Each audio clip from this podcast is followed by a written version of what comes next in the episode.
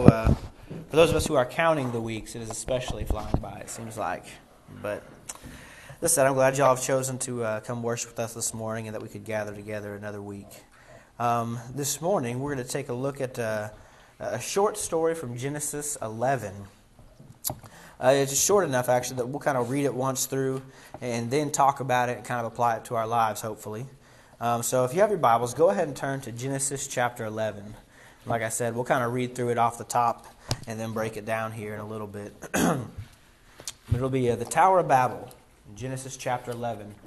And we'll read together verses 1 through the end to verse 9, that little section. Genesis chapter 11, beginning in verse 1. Now the whole earth had one language and the same words. And as people migrated from the east, they found a plain in the land of Shinar and settled there. And they said to one another, "Come, let us make bricks and burn them thoroughly." And they had brick for stone and bitumen for mortar. Then they said, "Come, let us build ourselves a city and a tower with its top in the heavens, and let us make a name for ourselves, lest we be dispersed over the face of the whole earth." And the Lord came down to see the city and the tower which the children of man had built. And the Lord said, "Behold, they are one people, and they have one language, and this is only the beginning of what they will do, and nothing that they propose to do will now be impossible for them. Come, let us go down there and confuse their language, so that they may not understand one another's speech." So the Lord dispersed them from there over the face of all the earth, and they left off building the city. Therefore its name was called Babel, because the Lord confused the language of the earth, and from there the Lord dispersed them all over the face of all the earth. I think this is a particularly interesting little section here in Genesis 11. There's been a lot of suggested meanings for the little story. I say suggested because I don't think it's really as certain as some other parts of the Bible. Yes, there's the confusion of languages, but if that is the only message we're to learn from this section, then its placement doesn't really make sense. Because if you're looking through the book of Genesis, it's mostly a book about generations, right? We start with Adam, and it tells us the stories of Adam, and then we're done talking about Adam. It goes into transition mode, right? We're about for 2 pages. It says, these are the sons of Adam, and it lists a bunch of people we've never heard of. And then it gets to somebody like Noah. And we talk about Noah for a little bit, and we see a few stories from Noah's life.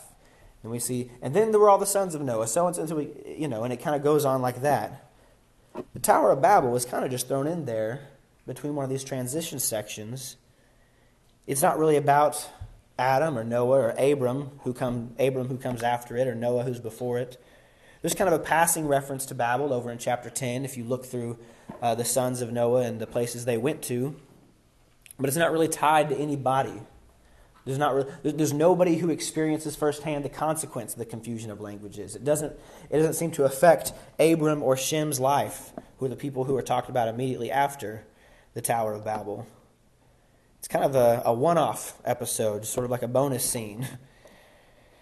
So as I said, there's been several suggested meanings, and of course the more popular, or at least the more simpler one, being it's just an explanation or an origin story. That it's a long-winded way of saying, why do people speak different languages? Because God made it that way. One day God came down, confused everybody's languages, and now we all speak different languages. And God made it that way. It's always a nice little out as a parent, if you have young kids, isn't it? I don't know how many of you have had kids that are Y children. I was a Y child, and I think that was something my parents just started to lean on very heavily. Why is the sky? Because God made it that way. 5 or 6 times, I guess it gets anyway. But if the whole point of the story is just to tell us, well, people speak different languages because God made it that way, it doesn't make a lot of sense. It doesn't tie to anything. It definitely is hard to apply to our lives, right? The lesson, just don't build tall buildings or else he'll confuse us. It's hard to translate it to any application to our life if that's all we're supposed to get out of it. But I think if we dig a little bit deeper, there might be a bit more to it. And I think there's a deeper lesson that we can apply today. If you look at the text, the story really starts, kind of gets exciting in verse 3. Come, let us make bricks and burn them thoroughly. I know that's not exactly the most attention-grabbing hook, but Presumably before then, things were stone and mortar, and now they figured out, let's dig out this clay, let's throw it in the oven, and then we get something better than just stone, we get brick. And it says they used bitumen or tar for mortar. As wild as it seems to call brick and mortar technological advancements, something kind of changed in what they could do. They said, well, now we can build things a little bit taller. We don't just have to have these little lean-tos that are just enough to get by, that are like fancy tents or adobe houses. We can build something great. We can build something rather impressive. They say, in fact, why don't we try to build something that reaches to the very heavens with this new fancy technology we call brick? They learned how to do something different or better. And they said, maybe we can build something so high that we reach even the heavens, which is, of course, where God dwells. And they do another thing. They say, maybe if its top is in the heavens, then we can make a name for ourselves. Maybe if we can build this tower to reach where God is, we can make ourselves the center of what we do. We can make a name for ourselves. Because you see, the building tall towers is not really something I don't in particular think offends God. In fact, if they were just trying to reach the heavens to dwell with God, we might even say that's a good thing. Dwelling with God is certainly a desirable thing. It's how it was in the garden. We know we talk all the time about wanting to be closer to God. People don't seem very focused on God. In fact, you don't hear the people of Babel mention God once. It's the very inwardly focused. As I said, they said, let us build ourselves a city and a tower. Let us make a name for ourselves. The focus of the tower is not God at all. It's not the heavens. It's not being closer to God. The focus of the tower and the city is man. Self-glorification, self-worship. I mentioned the change of sort of the technology and the building technology because I think it's worth noting that to ancient people, brick and tar might as well be the wheel, sliced bread, or space travel. They couldn't do something before. Now they feel like they can do something. Now they've got the world figured out, right? Now we can build something that now we can really rival what God does because we can build tall buildings. And then we can make a name for ourselves. And then the text says, lest we be dispersed over the face of the whole earth. An interesting thing if you're just listing lofty goals for a civilization, right? We want to build something really tall. We want to make our name very great. And we don't want to go anywhere. Seems like an interesting addition. It's an odd way of putting just... It's an odd way to say just staying put in one place. It's because the last statement, if you... It's easy to miss it, but that last statement is actually a direct shot across the bow at what God has explicitly commanded his people at this point. It might not seem like it to us. It might not be very noticeable, but if you look back at Genesis 1:28 and the creation of man, or even Genesis 8:17, or even Genesis 9:1, after the flood, God explicitly tells people to disperse upon the face of the earth. Multiply and fill the earth. Go out. Go over there. Go different places. He tells them that in the beginning in man. He tells them again after the flood. People say, no, we think we can build a tower as high as God. We think we can make our name the focus of what we're doing. And I think if we do all that, we can kind of do things how we want. Starting to sound like anything that happens today yet? There's a threefold defiance that happens in verse 4. Let's put ourselves equal with God. Let's make this about us. And let's do what we want. It's pretty simple. It's a sin of pride that hasn't really gone anywhere in the amount of time that's happened since Genesis 11. The physical laying of the brick and tar tower is not what offends God in the Tower of Babel. It's sin that offends God. Defiance of his law, of his commands. It offended God then, it offends God now. If we took a look around, we would see that we are surrounded by the same defiance towards God.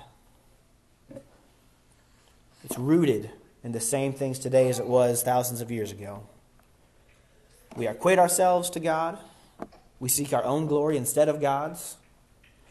We want to do our own will instead of God's will.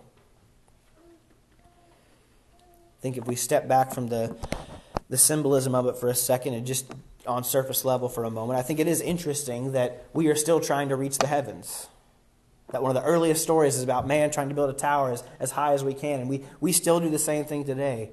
You constantly see people trying to build the tallest tower, the biggest tower, the most populous area, or the biggest thing they can. I think the last three tall buildings that have built were each like 10 feet higher than the last. Like if the record was 950 feet, they were like, well, I'm going to build one 952 feet. We've got to have the tallest building. And of course, we're still trying to get to the heavens. And don't worry, this isn't a message against space travel. I think it's interesting that we are still trying to think ourselves or work ourselves into the heavens kind of in some way or another.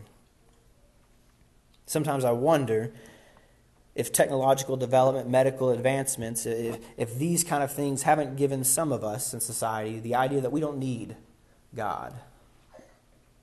My life is not under any imminent threat. Country's not at war. I have food. I don't need manna from heaven. We understand things now. God is this old-fashioned idea for people who just don't understand the world we do. We don't need God. I think people feel like they have worked themselves out of needing God today's day and age in many ways. Just as ancient people desired to build a tower to make themselves equal with God, the latest generation can say, we've been to the heavens and God is not up there.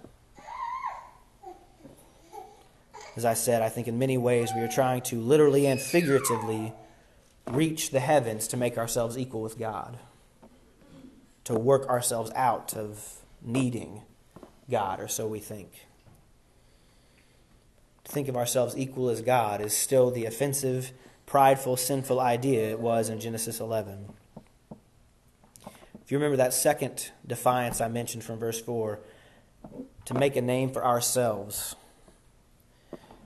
We live in the golden age of self-glorification, don't we? I think more than any time in history, not that I've been around for very much of it, I guess, but I think more than any time in history, self-glorification is not just allowed, but it's really encouraged.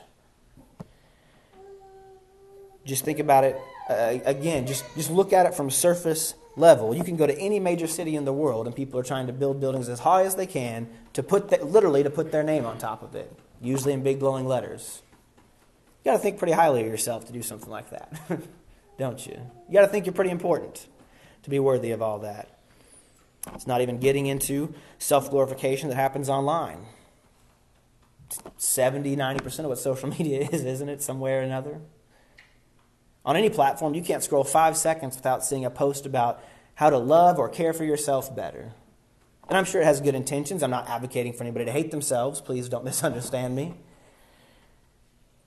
But personally, when I look at society, I think we've gotten pretty good at loving ourselves.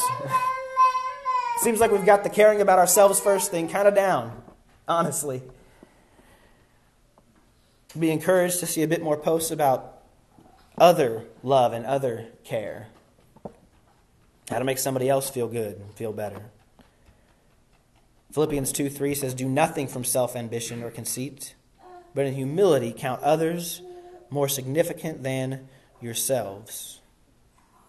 Let each of you look not only to his own interests, but also to the interests of others. I think the interests of others is something that, especially in recent times, has kind of gotten lost when it comes to what it means to be a Christian or to be Christ-like. I think if we stepped back, we'd be amazed at how much self-glorification, how much self-worship, how much out-and-out idolatry we've just gotten used to seeing everywhere. We're so used to it that we don't see it anymore. And in driving, they call that highway hypnosis, where you're so used to going 80 miles an hour, you don't even see it moving anymore. We have highway hypnosis to the self-glorification that happens in the world. We're so used to seeing, accepting, and encouraging it that we don't even see it as sin anymore. We're numb to it. But you know, almost every story in the Old Testament, from Genesis through Exodus, through all the major and the minor prophets, almost every story in some way or another goes back to idolatry. Warning against idols, making your own, against foreign idols, against other idols. Because if we went back to the end of verse 4, where I said that third defiance, where they seeked their own will, you don't really get to defiance of God's law and seeking your own will without at least some form of idolatry in the middle. Without at least some form of equating yourself on level of God. If you're worshiping God, if you're seeking God, if you're fixed on God, it never crosses your mind to just fly in the face of what God commands you. The people here at Babel were, say, building some sort of temple, maybe. They were just glorifying God and not building anything. I don't think it ever occurs to them to say, you know, God said to go and disperse about the earth, and even though we love and we're glorifying him, we're just going to not do that. But if someone comes along and starts saying, well, what if this whole thing's really just about what you want?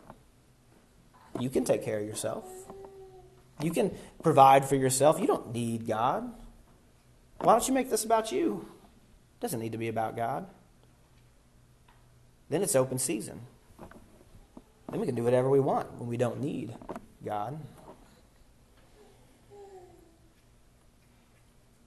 We get to idolatry when we get distracted from the goal.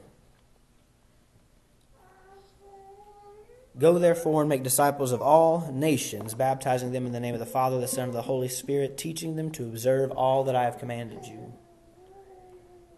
We are all, directly, indirectly, given a goal. And when your eyes are on that goal, you'll be amazed at how little you worry about your own name, about building a name for yourself, about worrying about your own reputation. As Eli read for us this morning, seek first the kingdom. You can't selfishly obey the Great Commission. You know that? You can't selfishly get closer to God. It just doesn't happen. You're never going to get closer to God acting purely in self-interest. Because God's commands at their heart about loving others, they're outward focused. Last week, a major talking point of our study last week was about servanthood and the challenge to be servants. But the people at Babel got distracted. They were not mission-focused. They were not mission-minded. They let someone else set their goal. They let someone else give them a mission. Rather than go into all the nations, they said, reach the heavens. Rather than glorify God, they said, let's make this about ourselves. Rather than doing God's will, something as simple as disperse upon the face of the earth, they said, why don't we just stay here for a while? Things seem pretty good here. I like it here. I mentioned that if it's just about confusing of the languages, it doesn't really make sense in terms of how it fits between Genesis 10 and the rest of Genesis 11. And we've been kind of focusing on verse 4 and 5, but towards the end, it mentions about three different times in verse 7, 8, and 9 that after that the Lord dispersed them on the face of the earth. He confused their language and dispersed them. Therefore it was called Babel, because he confused them, and from there he dispersed them.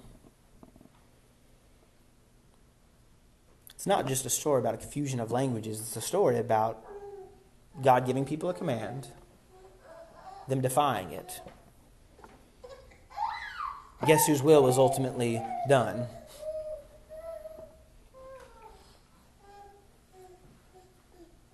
And see, if we see the people were dispersed, and that is the focus of 11 and the Tower of Babel, then it makes sense. It lines up with what happens in 12 and what happens with Abram and all that a little bit later. The narrative makes a little more sense. And now we're starting to see something that we can kind of apply to our lives a little bit better. It's not just the dispersal in and of itself, but there was a command. There was a command and there was defiance to that command, but ultimately, after judgment, we might say, after punishment, wrath, ultimately there was obedience. God's will be done. I think as my dad used to say, the bus is leaving the station. You on it, you off. Don't let someone else set your goal. Don't let someone else distract from your mission. In the prophets, in Ezekiel, Isaiah, when God is speaking, he uses this phrase over and over again when he's speaking to the prophets. And he says, for my name's sake. He says, I'm going to redeem Israel for my name's sake. I'm going to save you from these pestilences and destroy Babylon for my great name's sake. He uses this phrase a lot when God is speaking, because he is constantly reminding them that what they're doing, what is happening, what's in front of them, what's behind them, what's going on in their life, it is constantly for his glorification. I think we could be reminded about that a little bit more in our own lives. As we close, I've just got a few questions for us today from our study of Genesis 11. We're all building something. Might not be a tower. Maybe you're using old school stone instead of brick and tar. We're all building something. What are you building? Are you building it for you or for God? If there's a name on the outside of your building, is the name on the outside of your building your name? It's God's name. When you think about the direction you go in your life and the will you are obeying, is it your will or is it God's will? They're really all the same question, right? Who's in control of your life? If the answer is not God, then simply it needs to be. You need to put God back in the driver's seat. You need to remove